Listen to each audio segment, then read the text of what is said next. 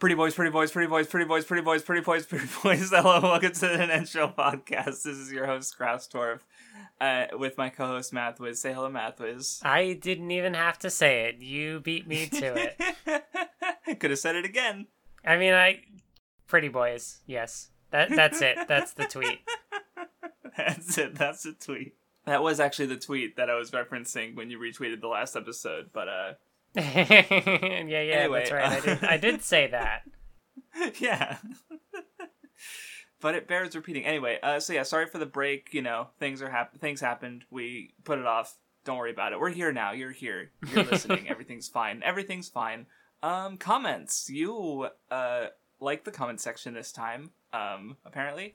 Yeah. Just there's like, I don't know, a lot of comments in there. You know, there was some. By like Mr. Graham, just like talking about sort of like the translation, like Viz's translation, yes. And sort of like the circumstances, right, that which, like, you know, it's good to that. Hear, yeah, kind of like, you know, kind of what I was guessing, or what we were presuming, but and there was even in the one comment of his, someone replied with an interview that they did with the editor and translator of the manga. Yeah, that was Lumran Mayasha. Yes. I didn't get, you know, it's a whole ass podcast, so I didn't get the chance to listen to it. Yeah, I only saw that, like, you know, in the last half hour or whatever, like, right. Before where you were. Because I was, like, looking at comments, but I caught that one kind of last minute, and I'm like, this looks interesting. Right, so I don't know if I'll get around to listening it to myself, but it's more Saint Seiya content, and from a perspective, like, from an insider perspective, right? Like, that's pretty infrequent, I would say, right? So it's really cool to have that. But yeah, and also just, like, you know, like, why the translation is the way that it is, like, tying into the anime and sort of having to go along with those localization choices, but apparently, like, the translator was a big fan of Saint Seiya and like wanted it to be more faithful, and was apparently shopping it around to get like a translation. And apparently they were told that the series was too old, which is funny to me because it was like, yeah, it was coming around the same time as Dragon Ball. Around the same time as Dragon Ball. And you know, especially coming at it now where it's like it's 2021 and it's like, no, but it's too old apparently back in the fucking early 2000s, late 90s, right? So something about this is like, you know, obviously they were looking for, you know, like Naruto and One Piece, I assume, like that, those kind of series. But maybe is it something with the art style, like does it look older? I don't because yeah, like Saint Seiya started in like 1985 ish Dragon Ball, so it started after Dragon Ball. So, excuse me. No, yeah, like, we did talk about the art style last time and how, like, I do feel as though, you know, in comparison, like, yeah, Dragon Ball, Fist of the North Star, JoJo's Bizarre Adventure, like, it does have a more, like, quote-unquote old look to it, right? But which makes sense considering Kuramada's influences, but, you know, so, I don't know. I don't have a problem with the art. The art's good. But yeah, I guess, you know, they're lost because they could have translated it earlier, and then the English dub would have had to be, or maybe follow a more faithful translation, but it didn't. Unfortunate, but yeah, it's not. It's like it's like One Piece tier of like not a problem for me because like I know what it's supposed to be, and it's not like heavy changes. Like what it's Saori is Sienna, and they're knights instead of saints. And yeah, maybe a couple other name changes. Like that's probably where I might get lost with some apparent other minor name changes, but I don't know what those are, which is I guess the problem. So I'll have to look up the changes at some point. I know the thing that got me in this reading was like Unicorn Jabu came back, but it was just Unicorn Jab, which I understand the difference, I think. Yeah. Or not understand the difference, but like why it would be translated that way. Or like translated in different ways. Ignore me. Never mind. Right. Though for me, Jabu just rolls off the tongue better. But speaking of that character, I thought it was really funny. Like an experience I had in this reading was like, obviously, you know, all of those characters come back for a cameo in this arc. And I was like, oh, cool, this character does actually do something more. But then, like, reading the comments, I forget which one it was specifically, I think there might have been a couple. Just like you're thinking about Jabu more than Kuramata did. That one was Raphael. Yeah. I don't know. I'm not even. Megaraphics is. I know the guy. He. Oh. Fan. Okay. So. Good for you. I'm not part of the club. Good. Or no, I thought you meant like not part of the fan base, and I'm like, good. Don't be a Weep Club fan. But yeah, no, because yeah, we were talking about him for a bit, and yeah, he'll come back in this reading. So I wasn't even thinking of like Weeb Club when I said club. That was just the word that came to mind. But I find it funny that it works in both of those ways. Yeah, Okanyakin says that like for them, Seiya was like a fever dream just because of the way it like introduces mechanics and stuff. And I guess like I can kind of see that, but I feel like. You know, having like Kinnikuman as like, you know, our, you know, we're in post-war arc of the Nensho, the war being Mathwiz versus Kinnikuman. Like in comparison to that, like, okay, yeah, if Saint Seiya's a fever dream, then Kinnikuman's an acid trip, I suppose. So it's just like, yeah, because I guess I just what they were saying. My first thought was like, I mean, yeah, but, you know, Kinnikuman exists and is even more of that. So, like, you know, I guess it didn't affect me any with Saint Seiya. Like, even the way the reading starts, where I'll talk about it, where it just, like, brings up psychic powers as, like, a thing and doesn't go any further than that, where it's just like, yeah, psychic power exists. Anyway, but there's also Cosmo, and I'm like, wait, hold on. Go back to the first one. Psychic powers exist? Like... So, you know, just, yeah, I can see where it comes from, and I want to talk about that a bit. But, yeah, just the comment made me think about that. Yeah, and there were also some comments talking about, like, the release of the manga, how, like, yes, that was, it was, you know, like, typical weekly chapters. Yeah, that was one of the comments I'm looking at. Mm-hmm. And yeah, like, so it was, like, normal weekly chapters, but then, like, for the volume releases, mm-hmm. they kind of, like... compiled it differently and like you know yeah, that touched sense, it up and right. whatnot, which is interesting. Like you know from what I was gathering from what was the other comment that said that I saw. I see Jay also mentioned like some other sort of like older jump titles that kind of had something similar. And no, yeah, I remember JoJo chapters being divided into parts, but I don't remember them being recompiled as one chapter in the volume releases, which is you know. But I haven't read JoJo in a while, so you know, don't ask me. But because I feel like I've seen that before, but Saint Seiya is the first one that I can't remember any off the top of my head. Uh-huh. But yeah.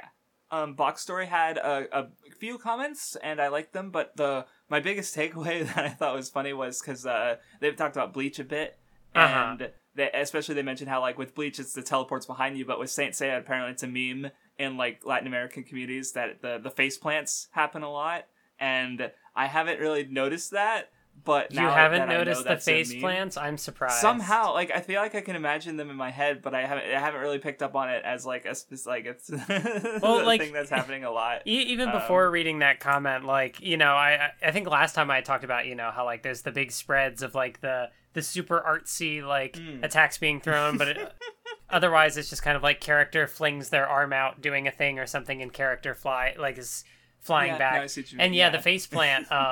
I think that comment is really funny though, because like I did read that and was going through more of it, and now every time it's like, yep, it's there.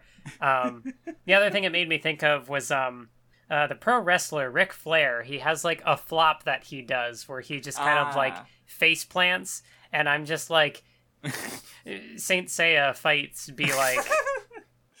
All right, you're contractually obligated to make that a new Matthews tweet. Or you just find a gif of Ric Flair face planting, and it's like Saint Seiya fights, and that's it. That's the whole tweet. Oh, yeah, I'm gonna have to. Yeah, there are definitely like I'm looking even just in the Discord gifs, and I am seeing that there are gifs of that. I'm gonna post one in there for you. Not that this will show up in the podcast, but. I don't think I have any specific ones to respond to. I just wanted to note that one, when I went to go check comments, the number of views was exactly 666, which I thought was funny for a series called Saint Seiya. I don't know why. And in general, I don't know, it was nice to see how like positive people are, like just mentioning, casually mention, oh yeah, Saint Seiya is like my favorite anime. And I'm like, that's cool. Right? Like, just seeing, because, you know, I knew about its, like, popularity in, like, literally everywhere but, like, America, but it's neat to, like, see that because, you know, I mean, I assume that we have a lot of viewers in a lot of different countries. At the very least, that's true of my Discord server. But yeah, it's cool. And I also thought, you know, you were talking about Box Stories comments, but you did not mention the part that kind of stood out to me, aside from, like, the face plant stuff and the Bleach parallels and whatnot, was, like, you know, the talk about, like, taking inspiration from shoujo manga again. Oh, yeah. Which that was, is I did, yeah. Pretty cool. I can't remember if we would have talked about that last time, if that would have come up or not. I did mention it as being, like, you know, it was a series that did catch on with women, but I don't remember hearing that specifically I took influence from shoujo manga or why, or where is it, rather, like, because, you know, I mean, I noticed some things that reminded me of shoujo manga, but, you know, if you happen to have that interview, that would be cool, or wherever he allegedly said that, that would be helpful, but it's still neat to note, but yeah, I don't have any more to respond to, so. There are quite a few in here, so I'm doing like one last quick scroll through. I don't think so. All right, into the reading. So we're getting into the next part of, or the real part of Sanctuary. Like, I actually think that you could, in theory, divide like it into two arcs, where it's like the Galaxian tournament, and then technically the interruption with like Iki, and then. After that, like, I guess the Silver Saints would kind of transition them into the Sanctuary arc proper, which is where this reading is. Yeah. But, well, the way it starts off is, like, I was talking about earlier, how it's just like, oh, yeah, there's five senses, or the senses, but actually there's six senses, but actually there's seven senses. And really well, I guess, like, because that definitely mechanically gets noted, like, later with the way characters will, like, cut off their senses to strengthen, you know, their Cosmo. But like, I guess really what I was thinking about is how it reminded me of some other series, which I guess is kind of like nudging me in the direction of just like a way, like, you know, I guess culturally certain sci-fi things were treated in a certain time period, because like, you know, it just kind of like brings up psychic powers is like, yeah, these are real, but then it like moves on. And I was just thinking about how like this is also, and well, also even the fact that Cosmo is sort of taken in, you know, from like, you know, we have the Big Bang and the idea that like, oh, everything in the universe was just at the same point and then it exploded outwards. And, you know, everything we're made up is just, you know, space dust having changed form over, you know, the eternity of the universe and all that, which is kind of also stuff. Both of these are kind of touched on in Akira, where, especially if you read the manga, it goes into, like, creation of the universe and how the psychic power is linked to that. Mm-hmm. And, like, especially, have you watched Super Patch Wolf's fake psychics video? Yeah. Yeah, so, and it goes into, like, and, it, you know, I think, like, if judging from, like, you know, Pokemon or Mother / Earthbound or 20th Century Boys, I guess, like, the fake psychics, maybe, like, you know, if you were a kid, and you saw that shit, you'd be like, holy shit, that's awesome, right? I can do psychic powers, like, at the untapped potential of the human brain. And that sort of, like, childhood, and then, of course, you grow up, and it's like, oh, psychic powers aren't real. Where, like, Pokemon and Earthbound kind of, like, use that framework to get across that sort of, like, Pokemon is all about, like, Satoshi, or the creator's childhood, and getting that across to kids in the 90s. And so psychic powers are just there, and they're real. And with 20th Century Boys, it takes more like a, 20th Century Boys is its own deal, but it definitely like goes a bit darker in some ways. But so I was just thinking about how like the way that this 80s manga is just sort of like taking psychic powers as like fact almost, just kind of like, I don't know, it speaks to what little I might be picking up on from the era of just like, you know, psychic powers as this like potentially real thing that people thought about, and that was interesting, especially like younger people, I imagine. So I don't know, just made me think about that. So I went on a real tangent. It doesn't have anything to say it. It's just something I've been thinking about for a while now, and I realized like, and here it is again. So, which I guess it's just like, because even though, you know, Saint Seiya is like inspired by all this Greek stuff, like this page in particular, just this first page of this volume, just really sticks out to me as like being like of this specific time period. I feel, and that's something I would have to do more research about. But it's just, you know, it came to mind, so. I will say, I'm glad that, like, in one of the... I don't even remember when it showed up, if it was, like, the middle of a chapter or the end of volume thing, But like, I am glad that there was that chart of all of the battles that happened in this arc and like who the characters are, because I'm like, by the end, I think I was kind of forgetting some of the early fights or like the mid fights. I don't know. Mm-hmm. No, yeah, it does go through a lot of battles, and I was even confused for a sec because I was like, because it goes into this Horus fight, and I was like, wait, did we get the Ares fight? Because I forgot that Mew was Ares, and like they weren't actually an opponent who they had to fight. So like right away, I was getting confused and feeling dumb, I guess.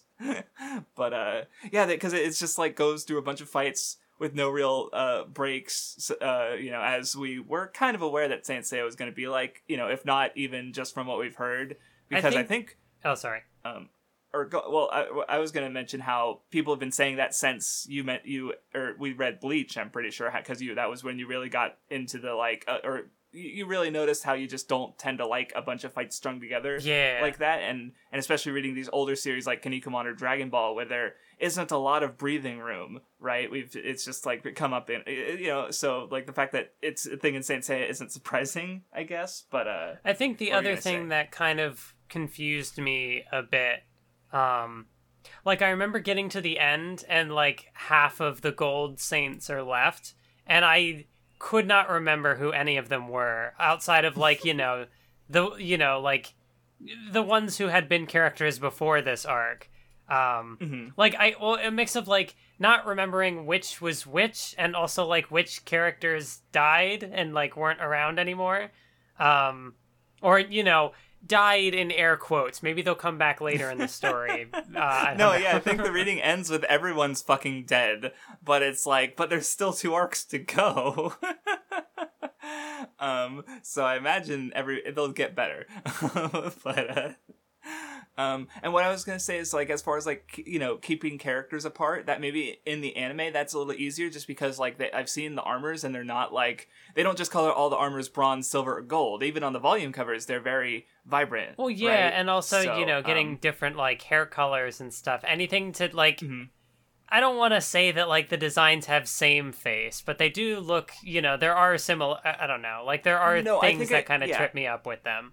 Well, because, like, I've also experienced a similar thing in the manga series Claymore, which, in which, like, all the characters in the main, like, group wear the exact same, like, white armor and have white hair. So even if they do look really different, you know, face-wise and stuff, like, there's going to be some level of, like, you glance at them and you have to, like, think, like, even though, yeah, they clearly look different if you look at them side by side, but at a glance, you have to, like, think, like, who am I looking at, right? And Saint Seiya doesn't have it that strongly for sure, but just the fact that, you know, in the black and white they do tend to look similar-ish at a first glance, kind of like out of the corner of your eye, so mm-hmm. on some level it's like, okay, yeah, especially if you and if you have a lot of characters that, you know, maybe don't stand out at the end of the day, then you know, like, oh my god, it's you, like, okay, which one are you again? Like, I can understand why someone would have that problem, right? You know, like, I don't think I was super confused, but there's definitely characters that, like, don't stand out as much, right? It's, even among the Gold Saints, but, so, yeah, so I could see where you're coming from, basically.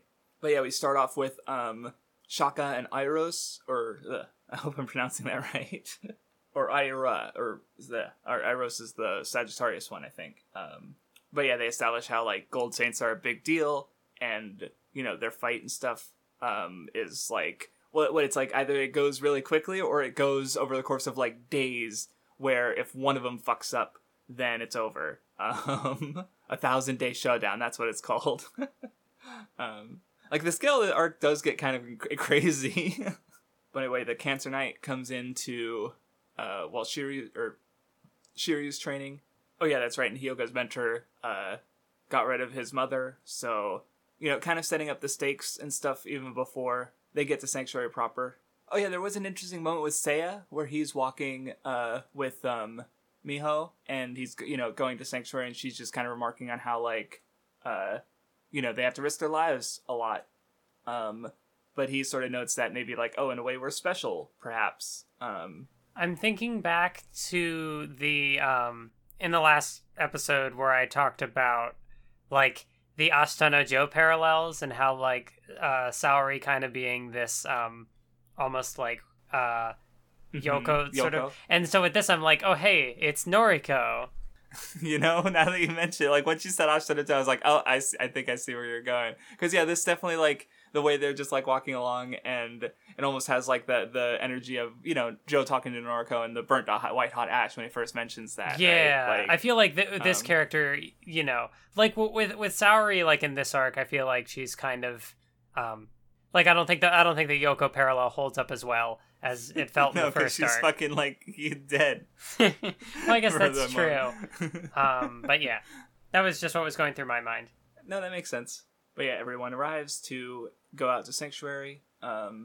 They kind of get a rundown of the structure where it's basically like they have to go through the gauntlet of the 12 shrines before they can get to the master at the Shrine of Athena. But of course, Saori gets the arrow in her chest, which, you know, sort of creates a timer where they have to... They only have 12 hours, and if they don't do it in time, then they can't save her. See, after they get their armor repaired, I guess we get the first fight, which was Taurus.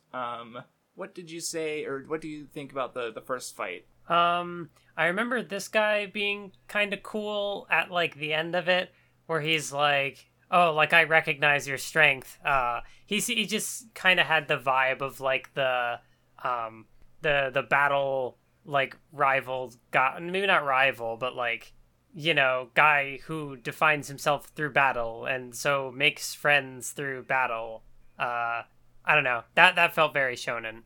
No, yeah, I like, because like overall the arc has them going through all the Gold Saints, even though they're just Bronze Saints, you know, but I think they do a pretty good job of showing why, just because, like, you know, they're, even if they're overall weaker, they're able to, like, you know, amplify their cosmos in the heat of a single moment, and, you know, that can be enough at times. But, you know, even the way it starts off is good, because, like, you know, they don't outright defeat, like, Taurus isn't just a forgettable jobber, right? The fact that he, you know, does have some doubts about the master, and, you know, he, like, they don't outright defeat him, they just break his horn, and he's like, all right, you know, I respect it, you guys can go ahead. You know, he doesn't just, like, get jobbed and you know, forgotten, or at least I don't know about forgotten, and I have no idea what the story will do from this point on, but definitely, like, yeah, it's just a good way to set up, like, an arc where they defeat all of them, because, like, they're gonna grow through their battles, so, you know, they can't just start off and just defeat the first one. Mm-hmm. So yeah, I thought it was good.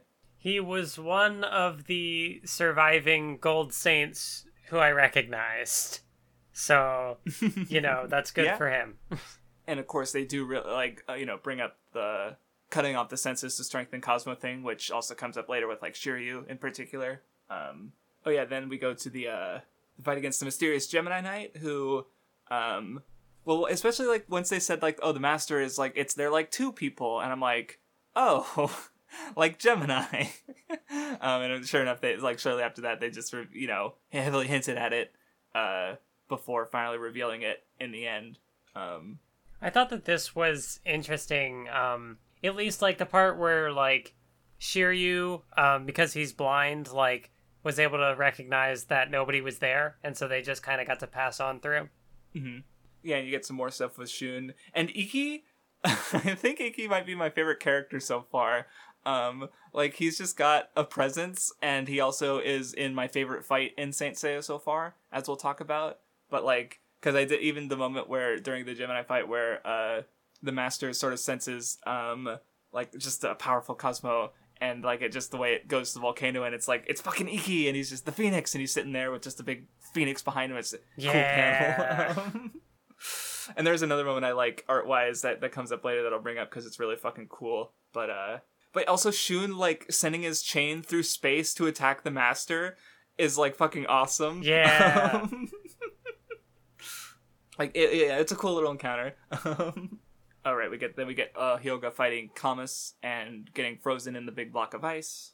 I will say I don't think I dislike Hyoga, but I think he is personally maybe my least favorite of the main saints. Because I would say, like, if I had to pick between, you know, Hyoga, Seiya, Shun, Ikki, and Shiryu, if you even consider Ikki one of the main saints, like, you know, I guess Hyoga would be at the bottom of those five. So I don't know. I felt like in the last arc, Hyoga was kind of interesting as, like, the sort of antagonisty kind of character who, you know, had his, like, character development, and, you know, like, the thing with his mother was interesting, but yeah I also kind of get that feeling where, like, you know, his fights in this arc didn't really do much for me. Mm-hmm. But yeah, we'll maybe talk about it a little bit later. Oh, speaking of fight, okay, here's a fight that I did like though. Shiryu versus Cancer, the Cancer Knight, where he's just like an evil piece of shit. Yeah. But Shiryu's cool. Like the fact that like Cancer manipulates like the afterlife and shit, but Shiryu he's died so many times he doesn't give a fuck. Yeah, that's so good. Incredible. Right, and then like the way Cancer just kind of doesn't even care, like, you know, good and evil don't matter, or he's, you know, so he just sort of accepts evil, but you know, at the end of the day the souls that he took weighed him down, you know, while Shiryu was, you know, kind of being protected by Sunrei is the name I've written down of the and you know, because she helped him, and it was a good fight. And then we get Ira versus Seiya. Yeah, I have no idea how to pronounce that name. I'm trying. But he's kind of being, you know, his mind has been altered. But, oh yeah, I forgot about Cassius, the guy from the first chapter. Yeah, I wasn't expecting him to come back. There were a lot of characters, like, you know, I you know, last podcast we'd been wondering, like, whatever happened to Unicorn? I wasn't expecting all of the other, like, so all the characters who were literally, like, brutally murdered, came back. And then, like, you know, I don't even remember exactly what happened to Cassius. That was, like, the first chapter, but, mm-hmm. You know, it was, interesting to see him back. Because, yeah, he came back, he had a moment where, you know, he goes in and ends up dead. Lots of sacrifice and self-sacrifice. Yeah. But, you know, because... and then Sei is able to knock him out of his Leonite. I think he's the Leonite. I can just say Leonite. That, yeah. But he's able to knock him out of his, like, you know, control, basically. And, you know, even get stronger from the fight with the lightspeed punches. Leo was used lightspeed, and Sei uses lightspeed later. Anyway, then we get Shaka comes in, and... he's, like, kicking everybody's ass, and I fucking love the page where fucking Iki comes in, and he's just, like, it's just a full page of him just, like, slowly walking in, and the fire effect is really fucking cool. I'm, like, losing my mind, because I'm like, oh, it's fucking Iki! And, yeah, this is my favorite fight in the series so far. Like, what, did you have any thoughts on it, or should I just go in? Just go for it. Well, like, okay, so you have Shaka, like, sending Iki through all the, like, various realms, because, like, he, you know, like, again, it's funny that this is, like, the Greek series, but here's Buddhism, lots of it, where, you know, Shaka shed himself his earthly desires, so he sends Phoenix through, like, the realms of you reincarnate through, and he's a phoenix, so, like, reincarnation is his thing. And so the way he just, like, improves, and, like, there's even the flashback with Shun where he's just, you know, he's going to keep walking because he's even kind of seen the afterlife before. And, like, you know, there's even the part where Shaka has him, Iki, on the Buddha's palm, which is a reference to, I believe, a story in which Sun Wukong, or, you know, Goku, is, the Monkey King is fighting Buddha, and, you know, he can't escape the Buddha's palm because the Buddha is just beyond him. But Iki is able to, like, you know, through the endless, like, rising from the ashes, he's able to, like, surpass that. Mm-hmm. Because, you know, again, reincarnation. And I don't know, I thought it was fucking cool. Yeah, no, like, I think this is one of the fights where, like, it got lost in all the fights for me, but the way you describe it sounds cool. And there's just a lot of cool art stuff, like the way he used the one Buddhist imagery a lot. And then, like, lots of galaxies and shit, like, it's a lot just happening. But yeah, I was really into it, so... Yeah, Saint Seiya art good is kind of an unspoken part of the podcast at this point. But it still bears repeating. Even though we're saying it, well, even though, I mean, yeah, exactly. Like, we've said it a lot, but I think, you know, we could stand to say it more just because, like, damn. Like, there's one, I think we're getting to it. Oh, okay, I completely forgot about this. Because they get to the Libra one, and it breaks into their weapons, and I kind of don't remember them using their weapons.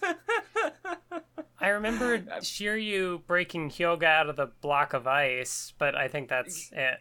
Yeah, that was it. And I just, wait, was that really it? Because, yeah, they break Hyoga out, and so he can revive, but I don't remember anything happening with the weapons after that, so...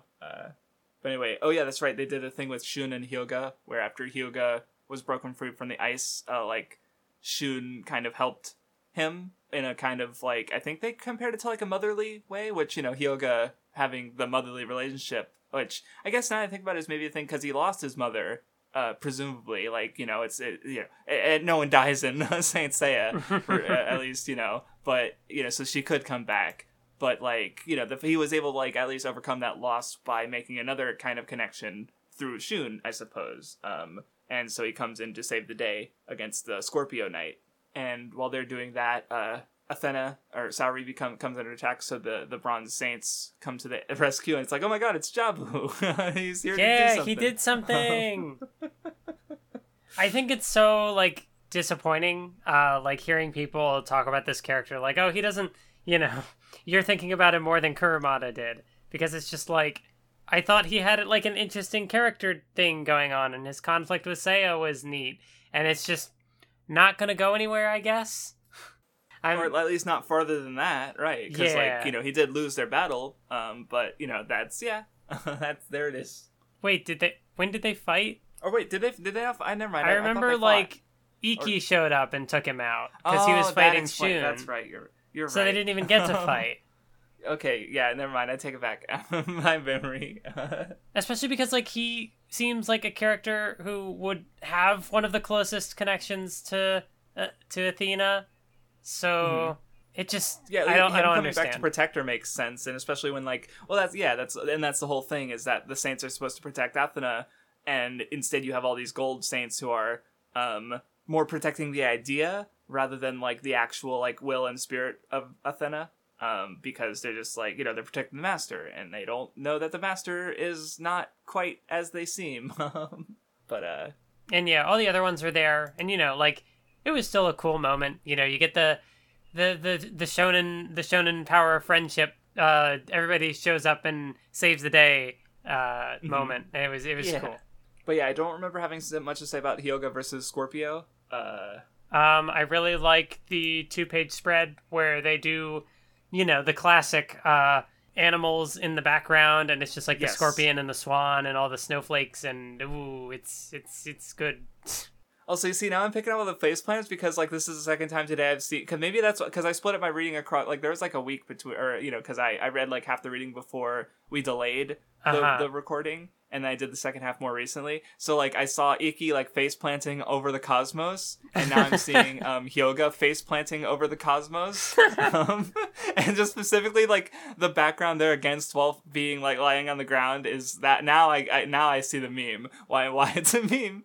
Because, I don't know, there's a mood to it, right? Just I'm dead, but also the universe. But yeah, anyway, the Hyoga and Scorpio fight rounds out, where he's able to sort of make Scorpio question what he's been doing. They're putting so much, their lives on the line for, Saori, then, maybe, well, it kind of goes back to what they were talking about in the first arc, where it's oh, you're not allowed to use your cloth for personal gain. But it's well, would they be putting this much, effort and will into this if it was just for personal gain? And so, here's that kind of reflected in this Sanctuary arc. But yeah, the Sagittarius cloth sends its message. He sort of passes on his, or Iros, yeah, that's the right name for the Sagittarius one. Passes his will on to the Saints to protect Athena. Okay, I think the Capricorn fight is another one I forgot about. But it was a Shiryu fight, so maybe I think I'm starting to remember it as I look through it again. Oh yeah, that's right, I forgot. He just, I think it was an earlier fight, but he just, got his eyesight back. Yeah. Also, I'm noticing it again because where there's like a panel during this fight where Shiryu is kind of like split in half and one half is inverted. And I noticed that, I think it was with Gemini, where to sort of represent the illusion effect, he like did a stripe inversion thing. I think, hopefully, or maybe it was a different moment, but I don't know, I think it was a cool way to represent the illusion and just like stuff going on. Mm-hmm. But I do like the 2-page spread with the Ascendant Dragon Blow, where you have all the different dragons as Shiryu just takes the guy to space. Yeah, no, it's a little silly, but it's still cool, I guess. Like, it can be both. It's not just, even the first time it happens. Dare I say, it's galaxy brain. But yeah, Shiryu, he makes a sacrifice. I also like how this kind of comes back later, where like the guy was talking about how like, oh, you'll burn up before me, but then he did his own sacrifice thing where he gave his cloth to Shiryu to protect him, and he took the sacrifice, and it's like, ooh, yeah. So yeah, lots of like that sacrifice theme. I wanted to think of a different word other than theme, but I couldn't. Well, and one thing I'm noticing is that I see very rarely is where, because 2-page spreads are very normal, but I feel like 99% of the time they stick with the right to left, where during the Shiryu fight there's two that I would say are meant to be like you're supposed to turn the book and read it up to down, like up to down almost. Yeah. Because I'm looking at the one at the very end where it's just like the three saints on the Shun, Seiya, and Hyoga at the bottom, and they're like Shiryu, and there's a tower, and there's Shiryu out there in the background, but the text is completely like sideways because it's supposed to be read like but I'm reading it digitally, so I have to like turn my head like I'm a fucking owl, and it's like. So I guess there's a reason to buy the Saint Seiya volumes if you can. And yeah, there was one earlier where we see his back, the dragon marking on his back, I mean, I have no problem with it because, like, again, if I had a physical volume, it wouldn't be a problem because, like, that's the cool thing about having physical books is you can move it as you need to. Yeah. Right? Like, it's just part of the medium, but it's just interesting to realize that through in a digital sense and not being like, I'll just pick up my monitor and just, I can't do that. Anyway, then we get the sort of grudge match between Hyoga and his former master Camus, who kind of wanted him to outgrow his like need for his mother. I don't remember how much I have to say about the fight, but I do think it's cool that like it's more self-sacrifice, of course, but just the way he like lets his, because like the whole thing with Absolute Zero is that like, because what I remember from learning about in school is that you can't like, true Absolute Zero can't exist because something that's Absolute Zero is always like touching something that isn't Absolute Zero. Yeah. So it's like, it's more about how close can you get to that. So like, and they even mention that it's like, it's just like taking energy away from things. But Hyoga is able to get closest to it by putting more of his life on the line. And like when the heat of his life force drains away, he gets even closer to Absolute Zero. And I'm like, oh. So I just thought that was cool, big brained, as you might say. I think a thing that was also kind of occurring to me, like, thinking back to the Gemini fight where like Shiryu being blind, like he was able to kind of like perceive beyond the illusion, and that kind of sort of like the gradual build up to like the seventh sense stuff of like, characters becoming stronger by like, Iki does it, and Hyoga has some moments with it of just like the characters losing their senses, and like then by losing the six senses, getting the seventh sense and going even further beyond. Yeah, and I guess thinking about it again is because like, I think, and maybe this is like, part of my like personal beliefs coming up question, and also just like looking at it retroactively through modern series, because like they do mention that like, self-sacrifice, there's something noble about it, but also tragic. Right, and here you have all these characters who are able to like win these fights through like by what they're able to give up, right, where the Gold Knights aren't able to make these sacrifices and risk themselves like this, so they're not able to like have their Cosmo elevate to these levels because they don't, they're only fighting for this idea rather than something they like genuinely care about. Right, and so in its own context, it's fine, but it's also just like, I don't know, like when I think about series like say One Piece, where Luffy does do these self-sacrificing like gear second in Enya's lobby, but like it's ultimately like a flawed power of his, like it hurts him, he shouldn't do that, right? Like the series is more critical about that kind of self-sacrifice. You know, so, and I guess, like, it's thinking about just Japan and how, you know, and maybe the part of this is because I just read a samurai manga, but, you know, like, ritual suicide for reasons of honor and just, you know, being completely beholden to your lord, comparing that to, like, workplaces and how, you know, salarymen will literally work themselves to death because, you know, they're trying to be good employees, right? Yeah. So, I don't know. It's just changing times, I guess, is what I'm trying to point out about how, like, yeah, here's a series in the 80s that kind of goes, like, man, self-sacrifice is kind of tragic, but it's also kind of cool, where, you know, from a more... I don't think that's necessarily, like, the case nowadays. I don't think modern series really, like, agree with that message. Mm-hmm. And maybe, you know, I personally don't either, but it's still, you know, again, like, it's just, I guess that's one thing that really struck out to me about this reading is how much, like, Saint Seiya is, like, a product of its time. And not in a bad way, you know. But it's just interesting for me to think about. And also anything to make the episode longer than that one good episode. No, I think it was an interesting thing.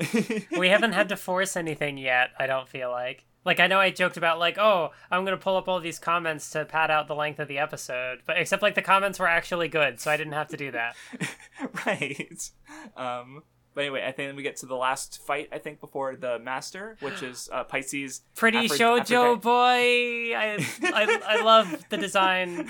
I just immediately saw, like, the first spread, and I'm just, like, with the rose in the teeth and, like, the little, like, dot under the eye and the eyelashes and the da. Yeah, well, like, there was another pretty... who was the Silver Saint who was very pretty that Seiya fought? Misty? Yes, that was it. Thank you. Where it's like, Karamata's like, no, we need to go prettier. Like, it surpassed the levels of pretty those that have never been seen before. I don't know, like, because yeah, Pisces is even. I felt like this one in particular, like the shoujo sort of look hit me more because like the eyelashes and like there was like the lips and stuff, and I'm just like, yeah, that's a good character design. When I think of, I'm like, looking respectfully, and like, you know, looking back to, you know, Rose of Versailles. I don't know how much, like, I mean, it's in the title, so I'd assume there'd be rose imagery in that, like, really notable, like, shoujo manga that or an anime that I haven't read or watched. But also, like, looking forward, there's Sailor Moon, which is a shoujo series that has Tuxedo Mask, or there's Kurama. Like, roses are just, you know, like, even though, like, yeah, I guess, like, those characters, or at least the examples I'm thinking of are all, or that from the Shonen series, yeah, they're all dudes. But, you know, there's... Or, no, I guess, no, Sailor Moon is a shoujo series. But, like, I don't know, just something I was thinking about. There was also, when they're, like, climbing up to the palace, and Seiya's like, is he really a man? And Shun being like, I don't like those kinds of comments. Comments like, does a real man, like... Or what is it? A real man does... or whatever. Whatever. It's just like, yes, go off, king. And yeah, that kind of factored into the fight, because Shun is, you know, on the effeminate side, and, you know, like, has likely been teased for, you know, being very pretty, but, like, Shun even says during the fight that, that, you know, he promised his brother that he would, you know, fight to the end, like a man, so he decides, you know, he gives it his all in the battle. Like, you know, I guess that's where, you know, he stands rather than just, like, you know, because he is still effeminate, but, you know, I guess that's what matters to him. And, like, we get the flashback of his training. This was the gender fight of the reading. Although, I mean, with, like, some of those lines, I maybe would have hoped that it was, like, more gender than it was. It was kind of just, like, you know, it's not that it wasn't there. It was just kind of, like, a relatively standard fight. Yeah. It's like, okay, Mathwiz, what are you looking for? I don't know. I can't answer that question. It would kind of need to see, like, you know, something a bit more. Maybe there's also something that I just didn't think about, but you know, no, I understand. I mean, I'm always trying to look for more, like, interesting points of contrasts in fights and stuff, just because that's, you know, I'm used to the language of, like, how fights work and, you know, what they're, you know, so yeah, especially when they started the fight with that one, because especially when they go into the flashback, there's a whole thing about, like, Shun's kind of, like, untapped power that he usually doesn't have because he's so gentle, but that does come out, and he's able to defeat Pisces for that with it rather. I do think it is unfortunate because, like, with Misty and also with Pisces, that, like, they both seem to be dead, which is the way that I thought of it in my head is like. Kurumada really be like, there is not allowed to be a boy prettier than Shun living in this series. Okay, now I'm kind of going off into the weeds. Let me tragic, be indulgent, damn it. But yeah, Shun is a good boy, and defeats Pisces, and there it is. That's it. They're gone. Very sad. She'll be back, but anyway, then we get Seiya helped by Marin before he goes in to face the Master. The Master's not as pretty, but he is still pretty. Pretty evil. I don't know. You got me there, actually. But yeah, then we find out what the whole deal was, where he, the Gemini Knight and the Sagittarius, I think it was the Sagittarius Knight? Yeah, they were in, they were the ones who could have been the Master, but, the Gemini Knight was not allowed that position because he was, there was an evil in his heart, which I took to be, his envy, because, he even said, no, I am more loyal, and I am more benevolent, and he's basically saying he's better than Sagittarius Knight. Words are hard. But is exactly because of that need to be better and that envy and that desire for the master position that he had the evil in his heart. Right. So but yeah, he killed the master, and that was his deal. But yeah, Sei is able to pull off some light speed punches. And I like how he's like, ha, did you think a few punches at light speed could defeat me? He just, shrugs them off. But yeah, Iki has a moment with Shun. The master continues to be self-righteous about... Because, they do bring up something setting up in the next arcs where, apparently, Earth needs to be strong so that it can resist the potential invasion of Poseidon or Hades, which, I wonder what the next two arcs are called. Oh, look, Poseidon... and Hades. Right, so, the way he sort of, tries to be dominant, I guess, he is trying to, protect Earth at the end of the day, but he's just, doing this in a really shitty and corrupt way. But yeah, Ikki comes in to help. I like how he kind of uses his illusion of death. Or no, actually, that's right. It was, because he was made to injure himself, he was able to break free of the control indies, so he didn't actually cut off Seiya's head. Oh wow, I skipped ahead for the flashback. I'm only just now getting it to my in the pages. But yeah, Seiya is sort of friendship power. He gets the power of everyone. They all give him his Cosmo. Oh my god, that spread! Initially when I looked at this, I'm like, okay, I see Pegasus, and I see Athena, and then I see what I couldn't make out that other animal. I'm like bear, wolf. I don't know. There's chains. Stupid. I'm looking at it now. There's but yeah, I see the dragon kind of in the corner, and I see the phoenix up in the top, and I'm like, what the fuck? Yeah, this is. I would love to see a version of this without the it would only exist in an art book, I assume, of without the text bubbles. Or, yeah. But it's a cool spread, and you never underestimate the powers of friendship. And the immortal words of I think it was Musica from Ravemaster, but it's good.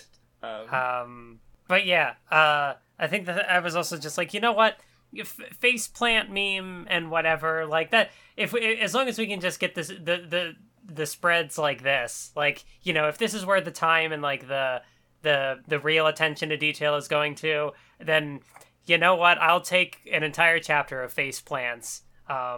This is good shit. Mm-hmm. Yeah. The art is really cool, as has been mentioned, but again, needs to be mentioned. But yeah, Saga, who I've his name needs to pronounce, I don't know, I've just been calling the master.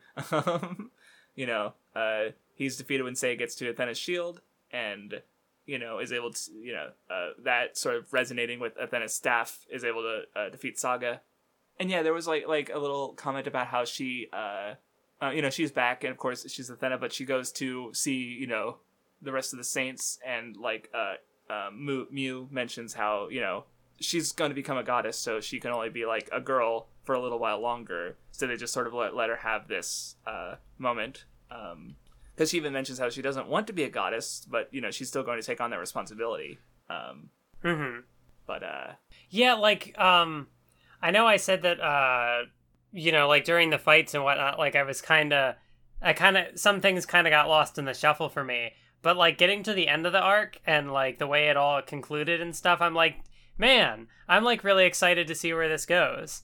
And I think definitely as well, like, this arc in particular, I really could feel the, like, how this was an inspiration for Soul Society kind of thing, especially with like, you know, Saga, like, betraying the former master and sort of like, so you kind of get that similar thing where, like, the characters working for the system in this case are kind of like, you know, have kind of like infighting against themselves and, you know, the characters from like the outside, and like, so kind of like how Ichigo and co were like, you know, like outside threats to Soul Society. You get like the right, and they the pulled some people Saints to their side, and some people stayed resolute with an alliance with the system, right? But and then like by the end of it, they're all kind of like on the same page and like ready to fight like the next thing.